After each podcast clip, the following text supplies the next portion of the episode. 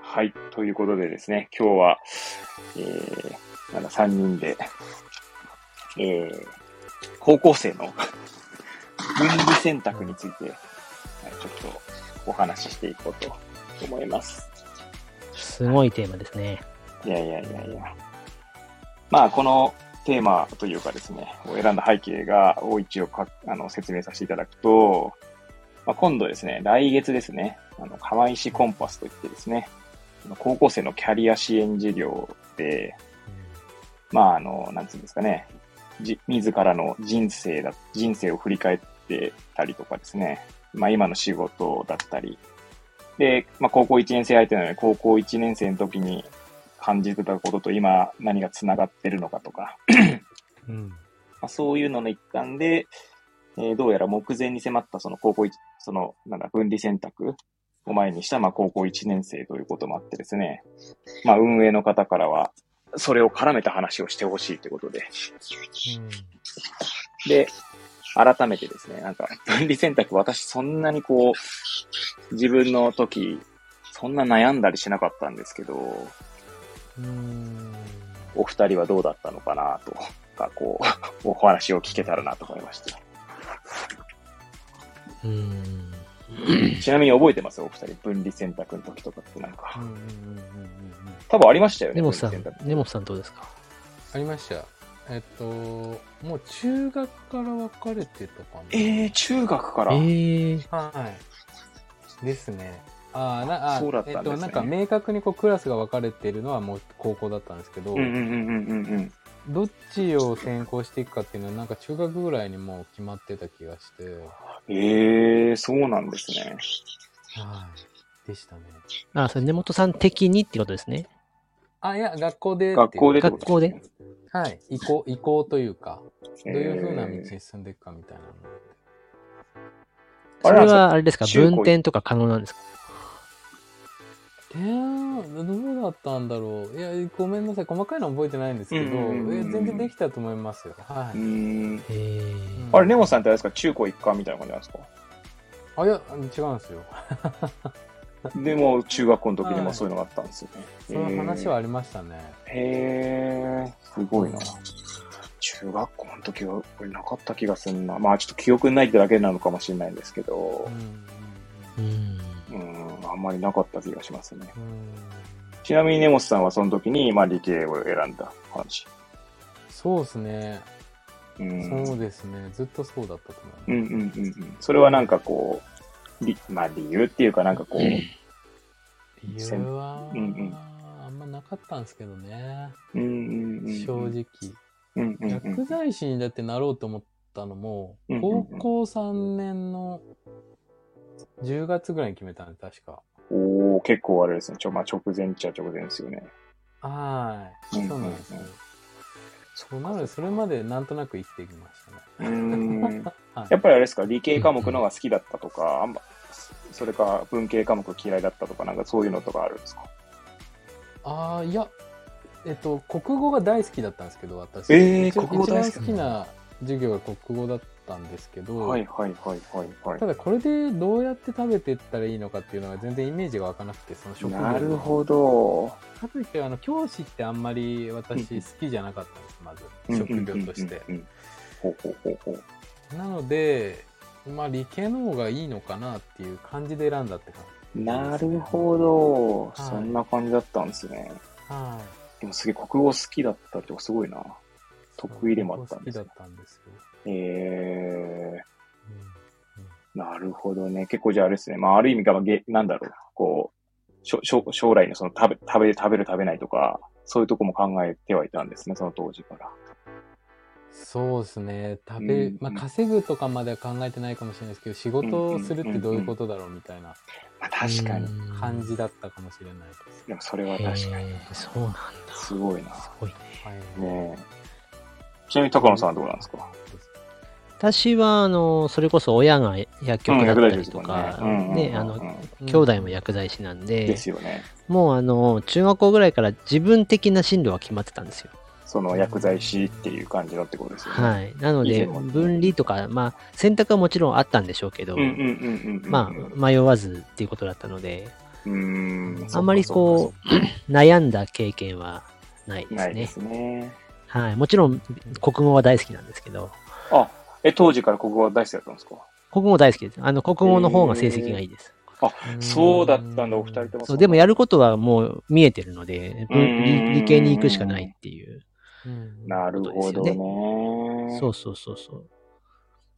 ちなみに全然私はあんま高校の時とかって、あの、学校の成績とか、てかあんま勉強した記憶、まあ勉強しなかった方なんですけど、高校生の時は。まあ小中は、まあそれなり勉強もできたんですけど、そんでなんかこう、あの、なんだ、高校の時にその分離選択して、その、まあ一応理系行ったわけなんですけど、まあ皆さんもそうだと思うんですけど、そういう時ってうん。文系科目ってなかったんでしたっけ？かやんなかったんでしたっけ？かどうだっちゃっけ？いや、ありましたよ。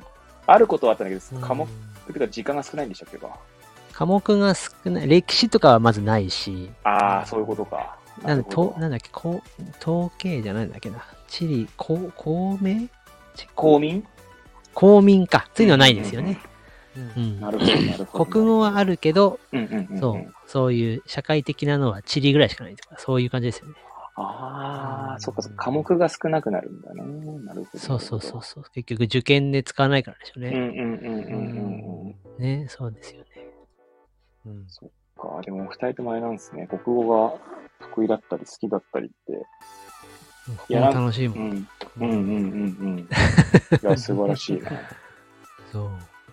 普通にじゃああれですね。センセンター試験はでも受けることないけど、現代文みたいな、多分受けても全然点数高い感じ。それとこれとは、あそういうわあけじゃない。れでもセンター試験、国語受けな、受けたかな？あまり気にしてないな。あうーん、そっか。数学があまりにも悪くて、もうそっちどうでもよかったって思い出がーうんん、あった。まあ、結局記念だ受験でしたけど。うんそう、記念受験ね。うん。そっかそっかそっか。うん。ん町田さんどうだったんでしたっけ？私はですね、はい。私ね、あんまりね、ほんと記憶ないんですけど、はまあ、そんな悩んだ記憶は、分離選択で悩んだ記憶はないんですよね。い。うん。で、うん。あの、中学の時までは結構算、算数学っていうかそういうのは好きだったので、なのでまあ多分その記憶を引きずって 理系に行ったぐらいな感じだと思いますね。さっきも言ったんですけど、全然高校の時その成績良くなかったので、まあ良くなかったんですそもそも勉強してなかったので、うん。なのでね、あんまりだからこう、得意だったからとかそういう感覚はないですよね。まあ、国語、でも国語どっちかっていうとそんなに得意ではなかった気がしますね。だからまあ多分もしかしたらそういうのも、まあ理系かなぐらいな感じなのかな。まあ以前も話したことあるかもしれないですけど、私の場合その分離選択というよりは、なんか将将来のなんだろう、その、まあ進路みたいなことでは悩んだっていうか、まあざっくりと最初、高校2年生ぐらいだったと思いますけど、最初私専門学校、服飾の専門学校行きたくて、うん。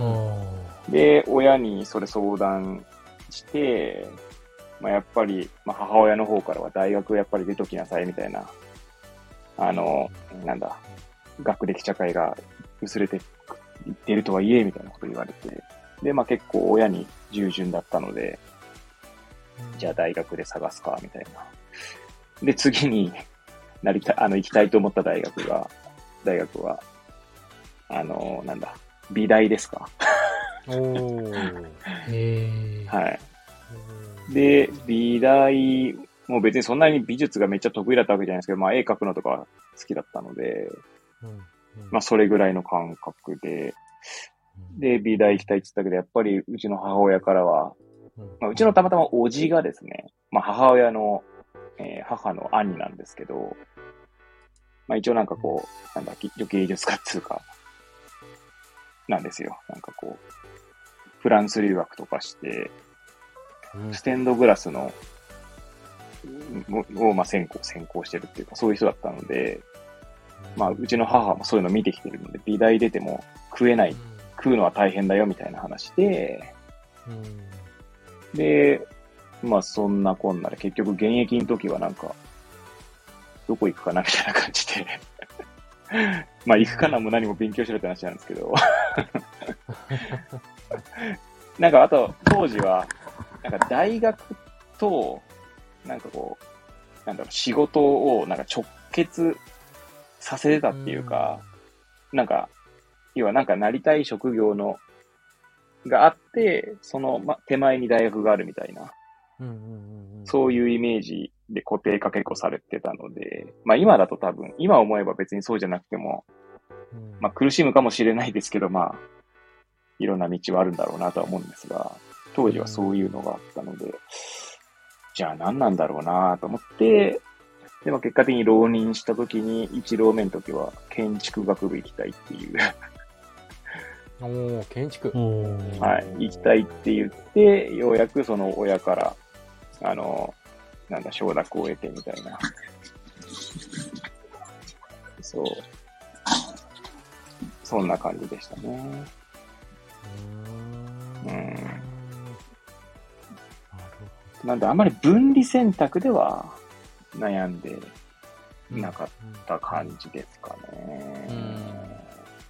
なるほど。え、その分離選択を絡めて話をしてほしいっていう、なんか意図というか、うんうんうんうんうん。こう、こううーんと、なんて言うんだろう。そこの選択するうんうんうん上で、うんうんうん、こういった考え方もあるよとか、こういったの参考にしてみてどうですかっていう感じのうことなんですか？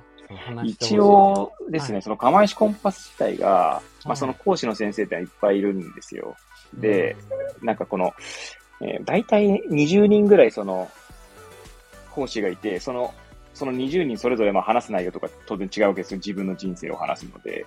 うんはで、まあ生徒が、あの、好きな講師の話を聞きに行くみたいな感じで。い。うんで、大体その、まあ、なんだろうな、時間、時間 割みたいなので言えば、えーうん朝9時頃から、まあ、12時ぐらいまで半日かけてやるんですけど、1時間のセッションが2つあ、2回あって、うん。それぞれ各講師一人一人その、1時間のセッションが2つあ、2回あって、まあ、さただその、参加する生徒が違うっていうだけで、うんまあ同じ話を2回するんですけど、簡単に言ってしまえば。で、生徒はだから20人ぐらいいる講師の中から、まあ2人の話を聞けるという感じですかね。で、まあっていう、まあそんな、ちょっとあんまりうまく説明できてるかどうかわかんないですけど、そういうカリキュラムの中で、まあ基本的にはコンパスって言ってるみたいにこう、まあ人生の岐路に立った時に、なんか道しるべになるようなコンパスとな、なれるような、っていうのが、まあ、意図としてあっ、て、だいろんな話人の話を聞いておくことで、なんか迷った時に、ああ、あの人こんなこと言ってたなとか、あの人はこんな人生だったなとかっていうのを思い浮かべればいい、いいなぐらいな感じですか。っっていうのが、まあ、ざっくりとしたコンセプトで、まあ、分離選択の話も、まあ、まあ、私だけで、その講師一人一人が、まあ、分離選択の時に選択した結果、今に繋がってるとか繋がってないとか、それぞれ語るって感じですかね。あへえ、語るんだ。そうですね、語るんですね。ーだからまあ今言ったように私はいはいはい。今の話を聞いてたら、うんうんうんうん。まあ結局薬剤師という職業に就くなら、うん理系になりますよねっていうことをそのままの、まあリードしていくというか。っていうことじゃないんですね。そうですね。まあ多分、まあ今私がざっくりと、まあその分離選択絡めてっていうので言えば、言おうと思っているのは、まあ大学を選ぶっていう意味では、まあ少なくとも分離選択ってどっちか選ばなきゃいけないっていうのはあると思うんですけど、うん。じゃあ多分、なんだろうな、こう、いざ薬剤師にな、まあ薬剤師じゃなくてもいいんですけど、社会人出た時に、なった時に、仕事し始めた時にこう、じゃあ文系科目って結構大切だよなって思ったりするわけですよ。うん。はいはいはいはい。う。うんん。うん。で、だからそう考えると、だからなんだろうな。分離選択って確かに選択はするけど、最終的にはどっちも大事だよって私は思うよみたいな話はしようかなとは思うんですけど、うん。うん、うん。確か結構、うん。多分それはなんかお二人とも国語が好きだったとかっていうところからも多分なんかに。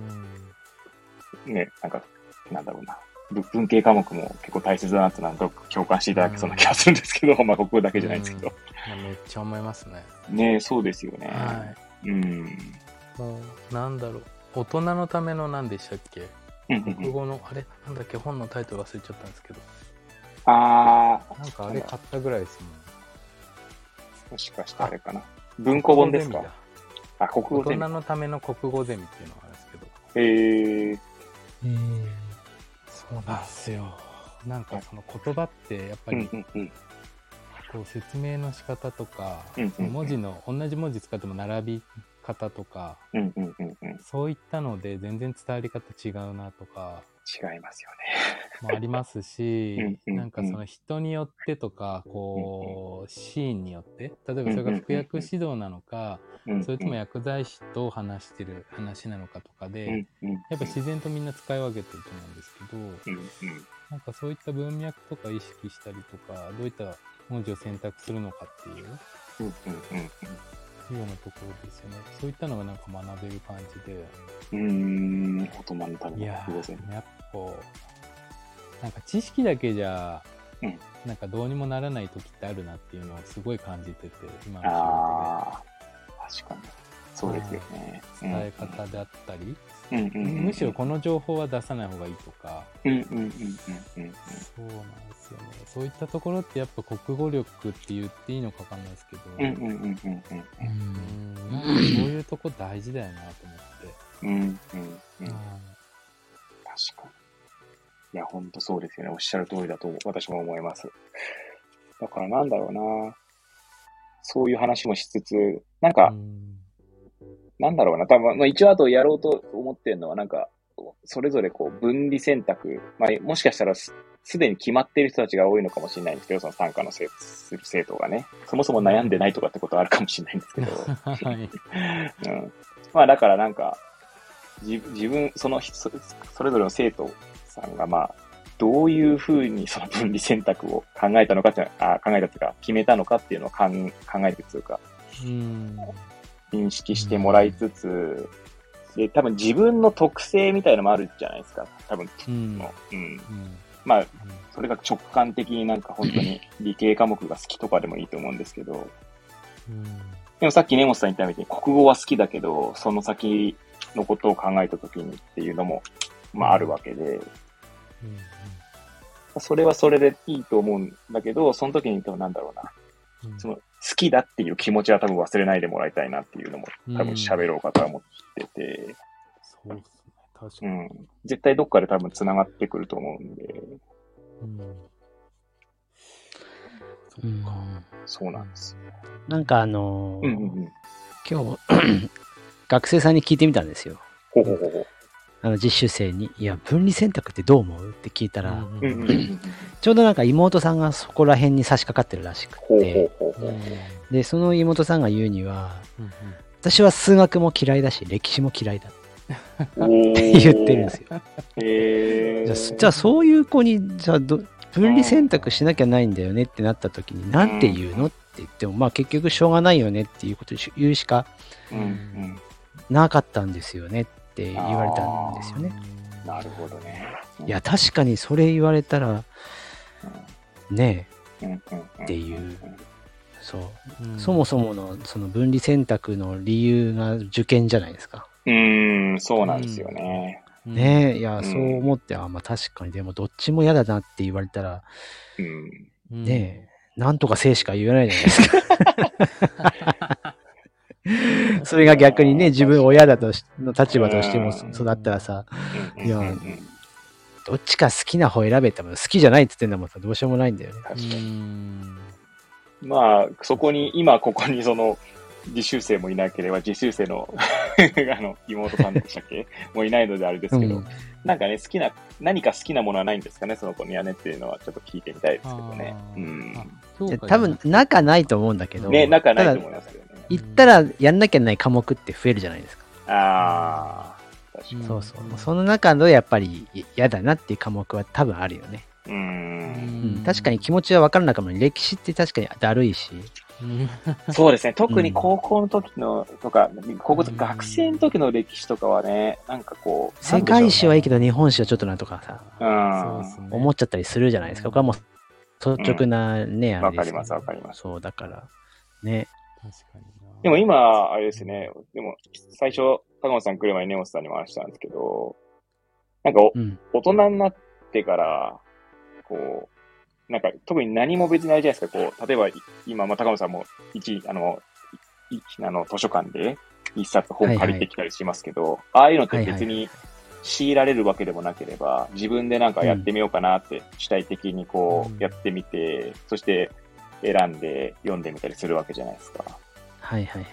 なんかそうすると、楽しいなっていうのは、まあ個人的には思っていて、はいはい。やっぱりなんか学生の時ってなんかやっぱこうどうしてもこう、し強いられるじゃないですか。課題なり、うんそういう分離選択なり、大学とかも別に行かなくてもいいんだけど、周りが行くから行くとき、あの、行かなきゃいけないのかなと思うとか、うんそうなんですよ。だからそういうの、なんか、まあしょうがないんですけどね、っていうのが。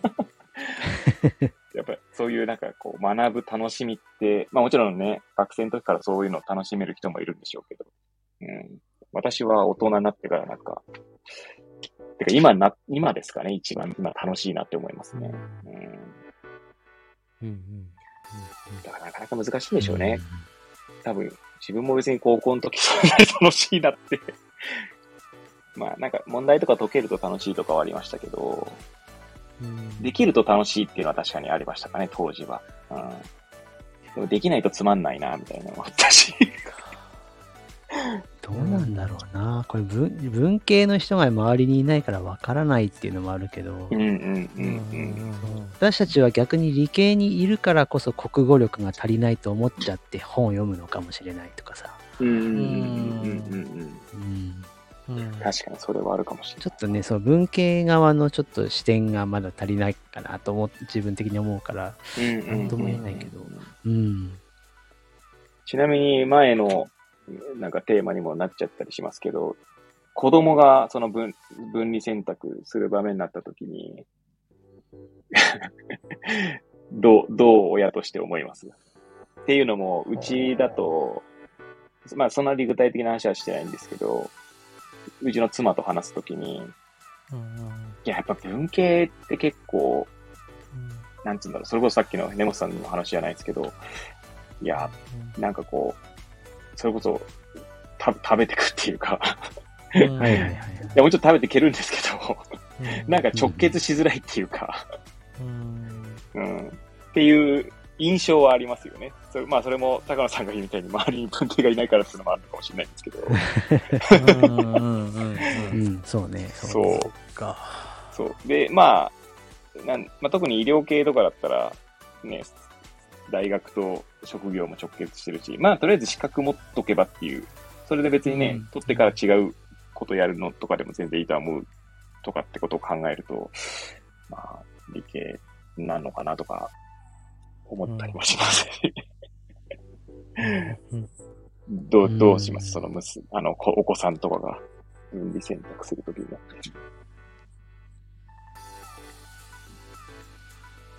うんまあ、その時だよね。好きな教科があるならとか、まあ、英語だったら分離でもどっちでもよかったりするんだろうし、うん。うん。うん。例えば音楽、音楽、音大とか美大ってどっちなんだろうね。音大とか美大ってあれ、文系になるんですかね。てか、あとそもそも所属、所属っていうか、進路としては文系だけど、なんか、多分、費やす時間は まあ、どこに進むかにもよるんでしょうけど、まあ、音楽だったら音楽の。楽器とかの、理系にいなかったな、うんうんそんな人と思ったりして。確かに、ん。確かに。一応、まあ、国立とか行くんだったら多分センターとかは、あまあ、今違うのかな。あの、その受験制度がそもそもわかんないんでなと思うんですけど。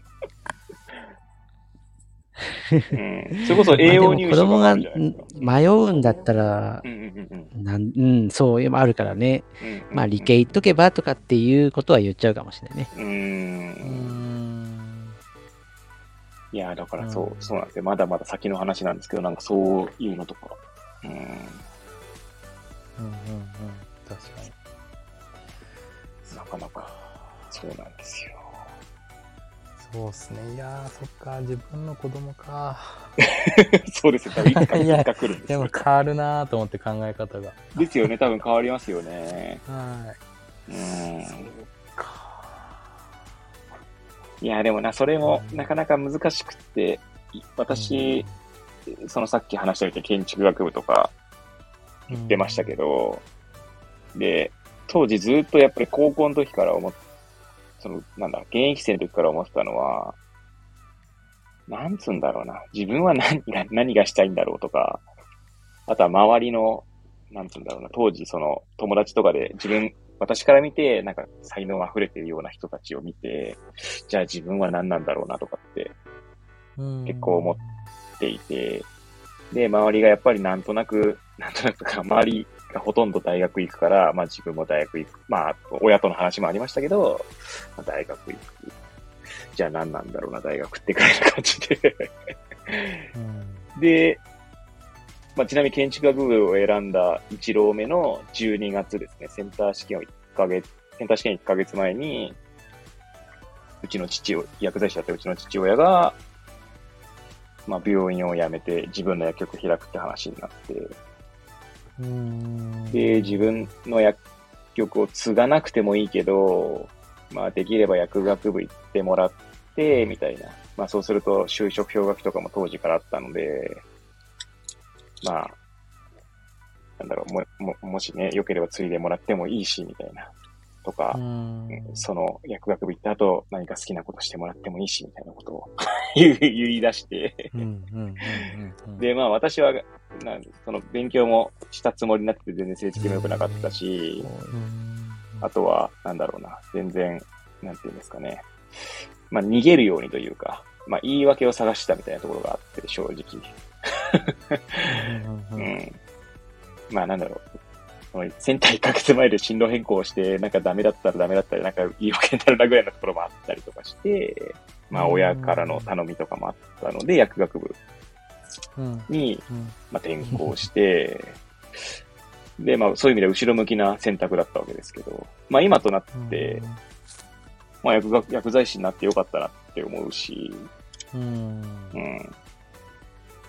その、それこそ、くまあ食える食えないとかって話でもそうだし、うんまあいろいろ、まあ、なんだろうな、まあ肯定的に、まあ当時は苦しみましたけど、うん。だから難しいっすよね。だからそこら辺。だから親としてはなってほしいっていうのはあるかもしれないけど、うんそれが子供を苦しめるかもしれないし、でも結果的にどうなるかもわかんないし。そうか、どう、どっちがいいんですかね。いやー、そうなんですなんか、選択肢というか、うん。いや、なんか今のお話聞いてて、いや、なんか、特にないんだったらうち継いでもいいよみたいな感じの親だったら、うん。うん、ちょっと救われる気もして、うんうんうんうん、要は自分に何も考えうんとかが浮かばなかったりとか、特にやることないんだけど、っうんうん、って言った時の、こう、選択肢があるというか、まあもちろん資格取んなきゃいけないですけど、そうですね。うんうんそう、でもまあ、薬剤師免許なかったとしても、じゃあ経営側に回るとか、うんうんうんうん、そういった道もあるなとか、そうですね。そうですね。うちは本当何でもいいって言われちゃったんで、あえ、あ。何でもって何っていう感じだったんですよ。どっちかっていうと。うんうんうんうんえ、選択肢無限にありそうだな。これ、え、でもわかんないし、みたいな。うんそのどの職業も別に詳しいわけじゃないし、そうですよね。うんうん。親も対して何を教えてくれるかっていうと、そう、公務員か。公務員って何？みたいなはいはいはい、感じはだったんで、むしろねなんかその背中を見見るというか、い。うんうんうんうん。そういった姿とか、うんある程度わかるわけじゃないですか。そうですね。特に高野さんのうん、なんかね、そうだったと思うんでね。ですよね。そういうのいいなと思って。うん。うん。自自分の子供にはちょっと見せてあげたいかなと思いましたけど、ね、確かにもちろん何何でもやっていいんですけど。例えばじゃあ、あの、お父さんはこういうことやってますよっていう。のを見せられた方がまだ、なんか、うーん、なんて言うんだろう。確かに。うんこ子供にとっては理解しやすいのかなとは思う。うんうん。一個職業が。そうですよね。うんいやー、確かにでも何でもいいよって、本当に無限の選択肢ありますね。なんですよ。うんまあ確かに何でもいいよって言ってくれるっていうのが、まあいいこともあるかもしれないですけどね。まあさっきの、わた私の文脈で言うと結局親から反対されて そうっすね。っていうのもあるから、そこで何でもいいよって言ってくれたら、もしかしたらうん良かったのかもしれないけど、でも今もしかしたら苦しんでるかもしれないし。う。うんまあわかんないですけどね、本当にう。ん後になってみないとわかんないですもんね、選択って。うん。確かに。そうですよね。そうなんですよ、本当に。なんか今ちょうど全然あれなんですけど、その、なんだ、医学教育とか、その faculty development って言って、そうなんだ、あの、大学教員みたいな、えーそういう 学ぶ勉強会に参加してて、ちょうどなんか、えっ、と、交渉術か。交渉術のうん。課題があって、で、それで、読書が、読書課題がさ、読書3冊は読まなくちゃいけなくて、うん、8, 8冊ぐらいあるんですけど、8冊のうち2冊は、なんか、ひ必須読書、てか必須書籍で、あとの6冊から最低1冊は選ばなきゃいけないみたいな感じで、でその中で選んだやつがなんか、クリエイティブチョイスっていう本があって、うーん。クリエイティブチョイス。はい。うんまあ今読んでるんですけど、まあ、なんだ、その創造的選択っていう、まあ略、略なんでしょうけど、まあ人生の選択においてどう選択してより良い選択をしていくかみたいな話ですかね。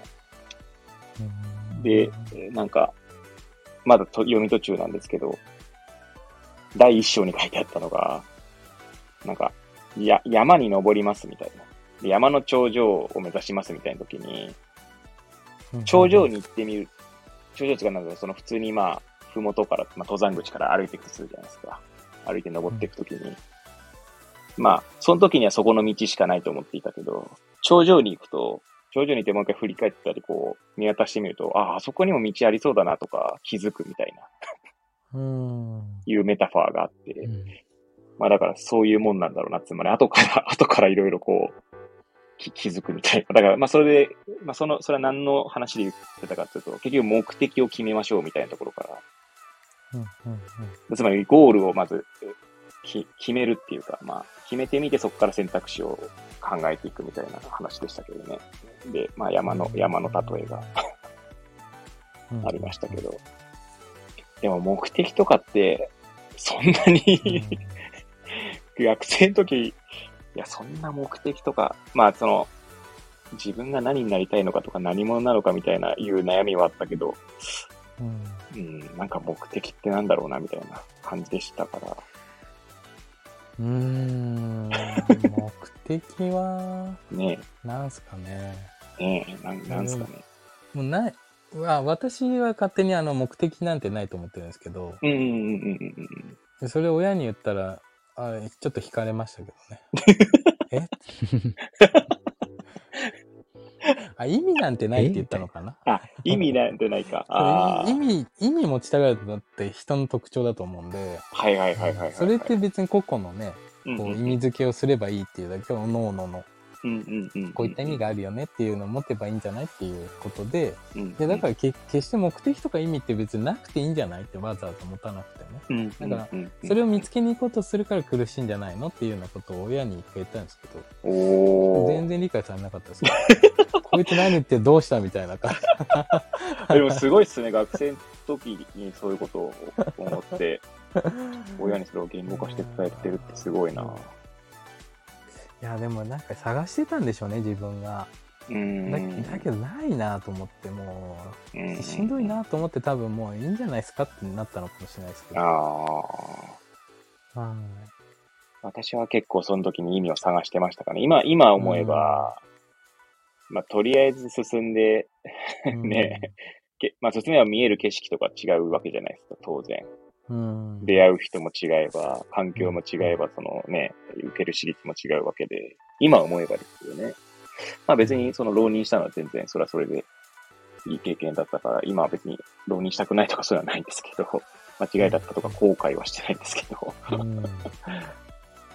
まあちなみにそれをこう感じてもらおうと思って、その高校生に、や、まあ、いくつかまあワークみたいのは入れてて、まあ、それで伝わるかどうかわかんないですけど、まあ、今夢中になってるもの何ですかみたいなのをこう自分で考え書いてもらって、うんそれをと、その出会った、なんだろう、こと、なんだろう、その、その、その夢中になってる物事との出会いを、の、思い出してもらって、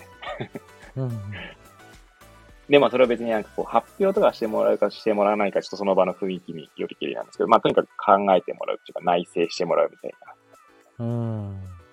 で、なんか、大体そういうのって結構偶然だったりする気がするんですよ。うん。うん。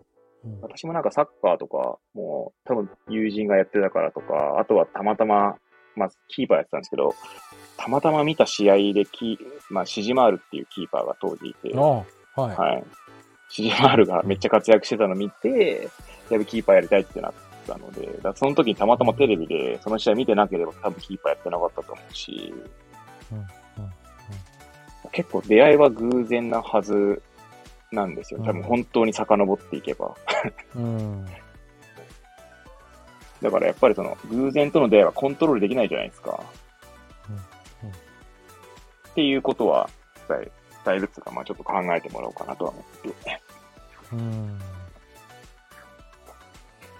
そうなんですよ。そうっすね。うん何もしないよりやっぱいろいろや経験してみてとか、まあ本当種まきですよね。うん、うんや、そうですね。てでそれが将来的に見た時にあああそこでつながってたなとかうん、うん、うん。いうのは多分気づくんですよね。それこそあれですよね。だから自分でどう意味づけるかって話じゃないですか。あそうだと思います。ね本当にはいそうそうそうそう。だからそれこそコネクティングだと、まあ一応最後、テイクホームメッセージみたいなところではね、はいドッツだったりとか、あとは、あの、せ星座の話とか、うん、星座の話もまあ近いですけど、あとはなんかあの、竹、竹の話とか、竹。竹はちょっとわかんないですね。竹。た竹の話はですね、竹には節があるじゃないですか。あはい。うん。なんか節がたくさんある竹の方が強いらしいんですよ。しな、しなってしたり、折れない、折れない強い竹が。そうなんですね。まあ、らまあ、聞いた話なんで、本当かどうかまでわかんないですけど。うんで、まあ、よく人生の節目っていうじゃないですか。うん。だからその節目で悩んだりとか、考えたりとかすれば、その節が太くなるんじゃないかぐらいな感じの話で。ああ、だからまあな、るほど。そうですね。多分これ、多分その高校生に、まあ、これからもいろいろ悩んだりとか、その岐路に立つと思うけど、まあその時に、まあ自分なりに考えたりとかうん するっていうのも、と人生にとってはっていう話を。うん。うん。うん。うん、うん。そんな感じですかね。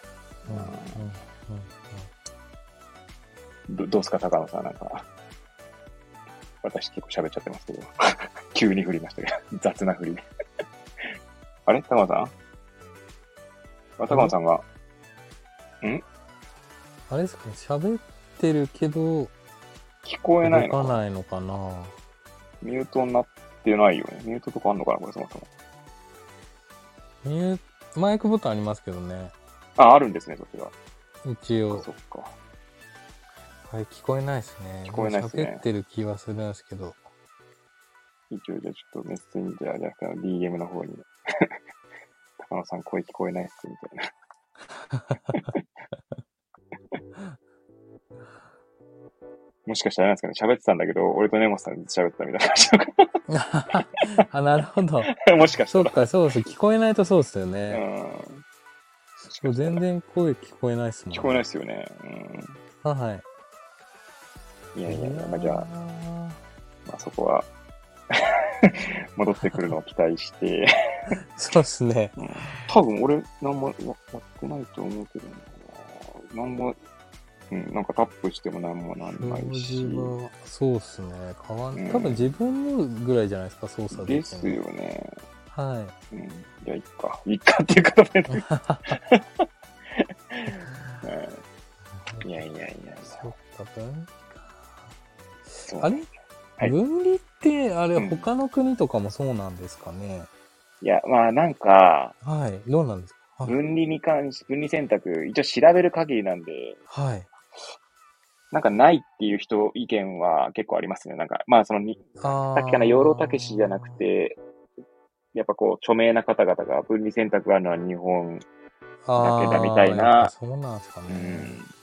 そう、いるのかなっていう気もしちいやゃって、て。そうなんですよ。はい。そうそうそう。だ分離選択っていうのが、なんかまあある種形骸化してるっていうか、うーん。そうそうそうっすね。うん、そう、これ、そうなんですそう、いる、なんかり、どっちがっていうより両方いるよねっていうことになりそうな気がして、文系に進んだ人って、うんうんうん。ああ、なんか理系のもやっとけばよかったなって多分なるんですよね。うんうんってことはやっぱ両方必要で、そうですよね。うん、はい。う別にそれを、ね、どの比率でどういうふうに仕事に生かすかって、うんうんうんうん。やっぱ個人、個人違うと思うんで、うんうんなんか生かしたいなと思った時に、うんあの、うなスキルがなかったらもう、どうにもできないんで。やっぱりスキル持っとくこと自体は必要なのかなとか、なんかまあ興味持っとく。うんうんううん。っていう気もしますけどね。そうですね。うーん。いや、そうなんそうですね。どっちかってわざわざ、うーん、そうっすね。やんなくてもいいかなって気もしますね。うんいや、それこそあれですよね。だから、分離選択、日本で、日本の中でその、例えば経営、じゃあ経済学部とか多分文系だと思うんですけど、一応。はい。経済とかってめっちゃ確か数学というか、ああ、そうっすね。ですよね。はい必要ですよ。ね。はい必要ですうんそうそう。だからそう考えると、もうそこでなんかおかしなことになってるっていうか。必要ですよね。うん。そうそうそうそうそう。いやがそう経済とかこうビジネス感覚みたいなのってやっぱ学んだ方がいいなと思ってて、うんうんうんうん。いや、そなうですね。なんですかね。薬剤師ってやっぱりそういうねななんて言ったらいいんでしょう、患者さんのうんうんこう、なんて QOL とかって言い方がわかんないですけどこううんうんうん貢献するっていうような感じじゃないですか。医療提供して、でまあ良くなってほしいとか、うんうんうんうんうんうん。そういった思いがあるんですよね。どどっか奉仕的なというか。はいはいはいはいはい。い。やなんですけどやっぱ食べれないとダメだと思いますし、うんうんうでん誰が言ってたのかな？ちょっと忘れちゃったんですけどその、まあ、慈善活動するにはお金の稼ぎ方を知らないと無理だっていううん。あことあ。を確か言っててはいはいはい。でまあその理由ってなんか一時的に自分の財産とか、うんまあ借金でも何でもいいんですけどやってその奉仕したとしてもうんうんいつか終わりが来ちゃうからうんそうじゃなくて継続してこう利益を生み出せるような仕組みをまず作った上でうんうん。じゃあそれをどこに配分しようかっていう考え方の方が、うんあのーお互いにいいその、なんていうんですかその、えっと支援を受ける方も安安定的にずっと受けられるし支援する方も自分が困らず安定的に支援できるしっていう、うん。そうなのでやっぱそういう感覚って絶対必要だなと思ってて。そうですね。むしろそこ学んだ方がいいんじゃないかなっていう。俗に言うお金の勉強みたいなね。ああもうそうです、うん。そうですそう。ですはい。まあ、私もでもそれ賛成なんですけど、なんか、いや、よく、うん。あの、実際わかんない、わかんないっていうか、その、海外とかでは、海外ってかなりでかい主語になっちゃいますけど、あいはい。あの、まあ、全部の国かどうかわかんないですけど、確かうん。アメリカとかイギリスだとそういう、なんかお金、それこそ特にお金の勉強みたいなのをしてるって話があ,、あるんですけど、そそううそうそうそうそう。やってますやってます。ただ実際それがどれぐらい、うん。なんだろう、そのこ効果があるっていうか、はちょっと道、わかんないなっていうのが正直そう。えーっとそれ財務省かどっかが出してるデータがあるんですけどあ、の貯蓄額と投資額の比較を出してるデータがあるんですよ。ほうほうほうほうほう。でもうその確かそれ英国と比較だったと思うんですけど、英国ってその結局年金とかっていうところよりは、あの、やはり自分で貯蓄してとか、自分で株式投資とかをして、自分の老後は自分で守ろうとか、自分の財産っていうのは自分で確保しようっていう考え方だったので、うんやっぱ、まあ、それか日本みたいに今まあ年金がもうせシステムとして破綻してるよねっていううんところも早々に気づいてそっちに舵来たのかわかんないんですけどもともとなんかそういうの取り組みやってたんですよね。教育を教育をまず。はいはいはい。投資ってなんだろうとかっていう。うんうん。やっててやっぱ確かその生涯に得るうん。その資金ですよね。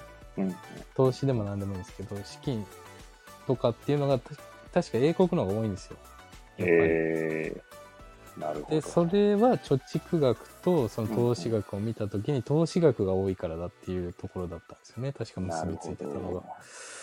そうだからまあえ少なくとも英国は確かやってるはずなんですようんうんね、うんうん。その授業っていうかね、あの、あ、うん。そうです。教育っていうことで、そう日なるほど。本ってでもそういうのないのってお金の稼ぎ方じゃないですけど。はいはいはとかお金の仕組みですか？どういうふうにしたら。こう生み出せるっていうか、うんうんまあ、それ薬局の経営でもそうじゃないですかそうですね。うん売り上げってなんだろうってその処方箋単価と処方箋枚数だよねとか、うんうんうん。多分そういう本当に基本的なところみたいなのって言語化して伝えないと、うんうんうんうんうん。そもそも認識できないっていうか、そうですね。確かに。はい、売り上げって何？って急に聞かれた時えなんだろう？みたいな。うんうんうんうんうん。まあうん、でそれそれが単価かけるその個数っていう発想に多分すぐいかない気がしてうんうんうんうん。なんかそういうところをねぜひ教えてほしいなと思いますけどね。そうですね。はいや、でもあれですね。なんか英国で、ちょっと全然また話が変わっちゃうんですけど、い。はい。なんか、あの、なんだっけな。ちょうどあの、 Voicy のニュースコネクトってえ、知らないです。いう、はい、まあ、あの、チャンネルがあって、はで、それは基本的になんか1日5分で、一つの、その、なんかニュースをい。平日は取り上げ、で、日曜日は、あの、塩野誠さんっていう、なんか聞いたこと、はい。なんだっけな、やべ、け総合系、あなんだっけな、忘れちゃった。あの、まあ、結構有名な方がいらっしゃって、塩野誠さんとそのパーソナリティの人で、一週間に取り上げたニュースを、こう、語っていくみたいなのがあって。で、ちょうど英国があの、ジョンソンさん辞めて、はいはい。トラスさんになったじゃないですか。はい。で、それが、その話してて、で結構英国も、その、格差が、うん。格差って、そうそう、貧富の差みたいのがあるはいようなのが、まあ、それこそあれですね、なんかブレイディ・ミカコさんの確か、まあ、読んでないんですけど、なんだっけ、うんうん僕僕はイエローデーじゃなくて、名前忘れちゃいましたけど、はい。本、本があると思うんですけど、うんうんうん。まあ、そういうのでも語られるぐらいで、で、はいで、トラスさんの政権では、結構、ダイバーシティみたいなものを意識して、あの、白人じゃなくてとか、その、移民系の人が、こう、こう、そ組閣してっていうか、内閣に入れてみたいな、うーん。らしいんですけど、はいでそこで塩野さんが言ってたのが、結構注,、注意してっていうか、まず今後の動向に注目してるって意味では言ってたのが、結局その、の移民系の人が自分の努力で成功したみたいな時に、はいいまあそれ日本でもよくありがちだと思うんですけど、自分は努力してきたから、なんかこう、成功したんだみたいな。だから成功してないやつは努力してないからだみたいな文脈になる可能性があるっていう。あーだから英国がどういう舵を切るのかなみたいな。あーうんなるほど。そうなんですよ。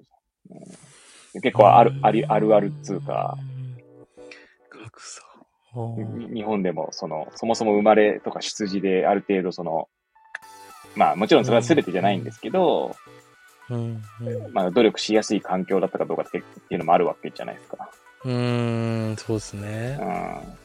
で、まあ努力しやすいとか勉強とかにこうね、お金を費やせたとかどうかとかとかあるわけで、で、それをこう、さ、まあもちろん本人も努力したと思うんですけど、はい。うん。でそれでこう、だ成功してないと努力してないからだみたいな文脈になっちゃいがちだなと思って。う。うんそなるほう。だからそこ難しいなと思いますけどね。ちょっと話が全然変わっちゃいましたけど。あ、えど。まあね、えーそっか、階級社会っていう背景もあるのかな。そっか。うん。うん。あるかもしれないですうん。ね多分確かに英国とかだと、はい。まあ、それこそね、カーストみたいなのはないと思うんですけど、サッカーとかでもなんか労働者階級がこううん応援するチームとか、なんはいかそういうのもあるはずなので、うーん。あそうっすよね。ーなんかね、難しいですよ。なんかいろいろ考えると。そうっすね。うんでも日本も、その死の交渉というか、えっと、何でしたっけ？まあそういったような昔の、ありましたね。うん。はい、ヒエラルキーというか。そういったのがあったと思うんで、やっぱ、うんまあどの国もやっぱそういう背景はあるんだなっていうのと、環境はまあまあそうっすね。なんか環境が育てるって言いますもんね、本当にね。そうですね。いや、そうなんですよ。なんか個人の意思とかってそこまで影響しないっていうような、うんうんうんうんうんうん。なんだっけな忘れちゃったんですけど、はい。なんか環境の方要因の方がでかいっていう、うんうんうんうん。どっかで読んだ気がして、はい。そ、それだと私が、その今回高校生にもその最後、まあ、全部伝えるかどうかわからないですけど、そのテイクホームメッセージで言おうと思ってるのは、あの、大前健一さんの言葉を言おうかと思ってて、大前健一さん。はい。大前健一さん確かマッキンゼーかなんかはい。で活躍された方で、すげえざっくりしてますけど、うんうんうんうん、で、あの、なんだっけな、えー人が変わる条件が3つあるっていうやつです。はい。うんうんうんうんうんうんまあ、付き合う人と、あと、が変わる、変えるかどうか、か変わるかどうかって話と、まあ、住む場所と、あとは、確か時間の使い方。うん。まあ、時間の使い方も確かにあると思うんですけど、まあ、やっぱりその、今、根本さんおっしゃったみたいに、やっぱ環境ってとこですよね、やっぱりね。はい。うん。うん。いやそれは確かに。そう。結局、そこで影響を受けますもんね。あーそうですね。多かれ少なかれ。うん。ですし、その環境が変われば人も変わると思うんで、付き合う人うんというか。うんうんうんうんうんうん。そう、なのでやっぱ場所って大事だなっていうそうですね。感じしますよね。うん。いやー、あと、なんか、ちょっとまた話が変わっちゃうんですけど、なんかこう、その、確かに、その、まあ私とか、私とかとか多分、なんだろうな、そのなんだろう、えー、まあ、生まれた時の、しまあ、出自って意味では、そんなにこう困窮してたわけじゃないので、うんまあ今振り返ればですけど、別まあ普通に、普通にっていうか、よく言うその中流階級みたいなところだったと思うんですけど、はまあ、ふまあ普通、まあ普通というか、その、特に困ってたわけでもないし、と思うので、普通に何不自由なく暮らしてたことを考えるとですよ。い。うん。うん。で、で、なんだろうな。何が言いたかったかっていうと、結構そう、その日本の場合、あの、図書館とか、うん。うん。そういう公共の施設結構揃ってる気がして、うん。だからなんつうんだろうな。図書館別に無料で借りれるわけじゃないですか。はい。あとはこう、博物館とかも結構な安価でうん。いろんなところありますよね。うん。だからそれを、まあそもそもそういうところにを選択するっていう選択肢はないっていうのはあると思う、あるかと思うんですけど、うん。だからなんだろうな。一応その、イ インフラとしてはっていうか、うん。揃ってそうだよなって思うことはあるんですよね。なんか別にそれをだから利用しないのが悪いとかそういうつもりはないし、ないんですけど、だから、なんだろうな、その確かに、まあな、な、日々の生活に困窮するぐらいになっちゃうっていうのもあるので、うん。実際そういう家庭もある、ね、今日本だとあるって話もあるので難しいですけど、うん結構そういう、なんだろうな、何が言ってるか分からな分からなくちゃいましたけど、まあ、図書、まあ、まあ、と本、本好きだからそういうっていうのもあるかもしれないですけど、うん。なんかあれですね。ななんでそういうことを思うようになったかというと、はい。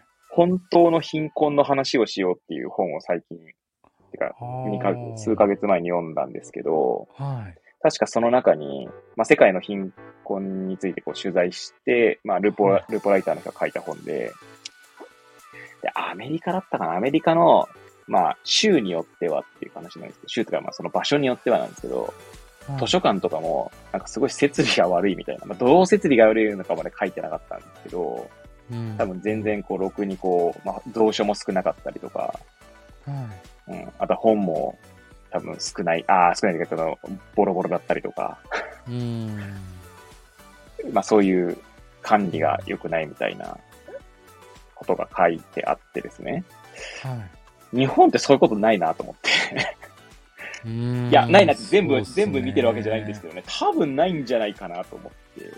うーん、まあ、そうですよね。だから本当になんていうんですか、その、世界、世界的に見たときに、うんうんそ世界の地域で、と日本って比べたときに、その絶対的な貧困と、うんうんうんうんうん。あの、まあ、日本の中でって言ったら相対的なそうですよねって言ったらいいですか。うん、ただ、ベースはやっぱり日本って高いのかなとうんうんうん。思うんですね。貧困の程度が低いというか。はいはいはいはい。そうですよね。んそれは確かに思いますね。いやそうなんですよ。だからそういう施設を利用すると、またその、ね、教育機会とかも、うん。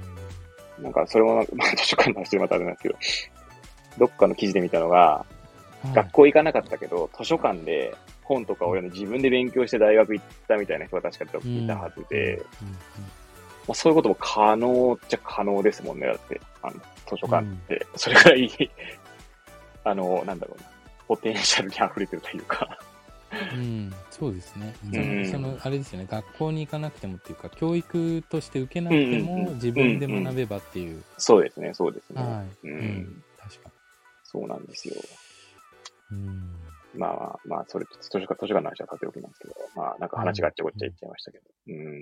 うーんなんかいろいろそんなことも考えたりとかもしますし、確かにな。うん。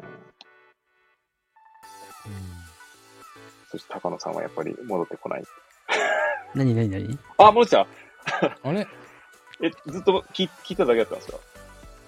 聞いてますよ。あいや、なんか、高野さんどうすか？って途中振ったんですけど、なんか全然答えが返ってこな多分ちょっと意識がなかったかもしれない。あ、本当に。いやいやいや、よかった。いや、お落ちたのかと思って、落ちたのかと思って、なんかずっと喋ってるんだけど、うちらが聞き取れなかっただけなのかと思って。自分が落ちてたかもしれあ、なるほどそっかそっか、そっちなか。そうそう人が落ちてました。ああ、なるほど、なるほど。えーよかったっすね。機械のトラブルの問題なのかと思って。いやいやいやいや。よかったっすね。うんよかったよかっうん、ちなみにどうですか？なんかひた、ひたすら喋ってきたの聞いて、なんか、突然雑なふりしますけど。た。うーん。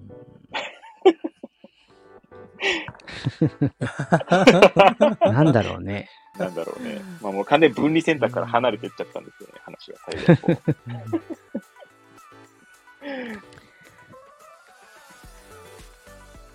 なんかあります？いやー。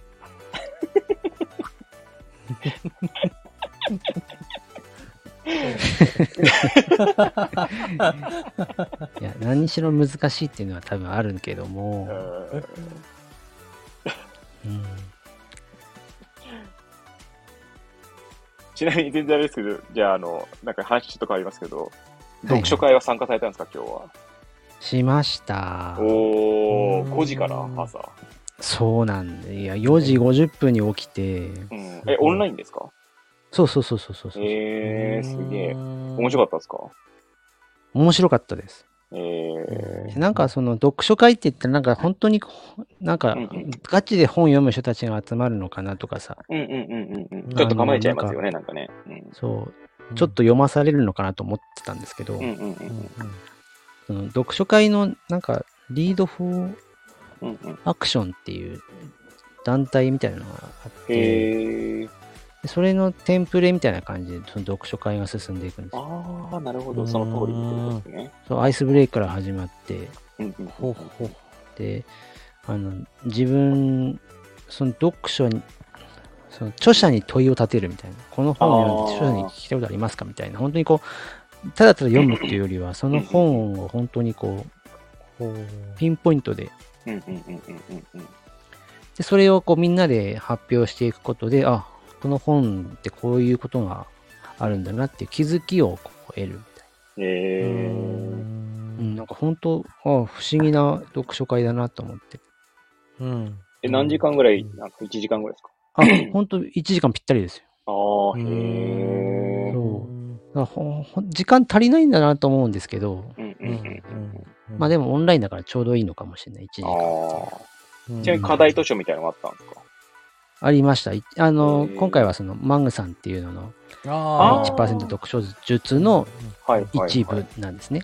で、本当は今日夜もあったらしいんですけど、うんうんうんそれはさすがに出れないっつってなーかったんです。すごいですね。い一日に2回ぐらいもあるんだ。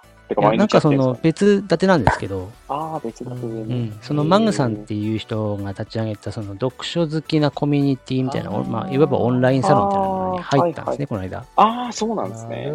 そしたらその読書会、まあ、課題図書があって、うんうんうんうん。で、ちゃんとその読書会があるのが今日の夜で、えー、それで別立てで、例えばその本当読書好きな方がうんうんうんうん、あの単独で読書会やりますみたいな感じのやつが今日の朝のやつ。えそう、毎週ややるのかな？あ来週もありまー、すなるほど。週一基本的には週1回ぐらいのペースで。そう、週一の水曜日だがの朝みたいえそー、うすごいですあ。れ？レクティオじゃなくて何でしたっけ？な。そう、レクティオ。あ、出会ってましたっけ？そうそうそうそう。募集してますよね、今確か。今ちょうどまだ募集かけてるかな？ですよ毎月25日から20、30日ぐらい前間で募集かけて、みたいな。うーん。いや、いいですね。楽しそうですね。うん、これからですね。入ったばかりなんですね。だって月曜日、火曜日だかに入って、あ月曜日かな、そう、そういううん、ポチッと押したんですよ。はえいよ押しちゃえいやいやいや、でも大切ですよそういう勢いがね。うんうんそう。うん、それこそさっきあれですよ、だから根本さんと喋ってた、その、付き合う人とかを変えるとまた変わりますからね、人は。ああ。う んうん、いや、それ大事ですよね、とっても。うん、うん、うん。うん、いやいやいや、いいですね。こういうなんか薬剤師会とかに入ってくると、もっとそう思うっていうか、付き合う人を変えると、うんうん、いいよな、みたいなのは思いますね。そうですね。いや、まあ、薬剤師だけじゃないと思うんですけど、多分こう、基本的にはやっぱり、なんかこう、同じところでこう、ね、こう、ワイワイやるのも、それはそれで楽しいんですけど、なんか違う軸を持ってた方が、またそれはそれで楽しいなっていうのかっていうか。うんううんん、うん。そうそう。そうそうそう。そうですよね。いやいや、そんなこんなで、11位です。大丈夫ですか？喋り足んないことないですか、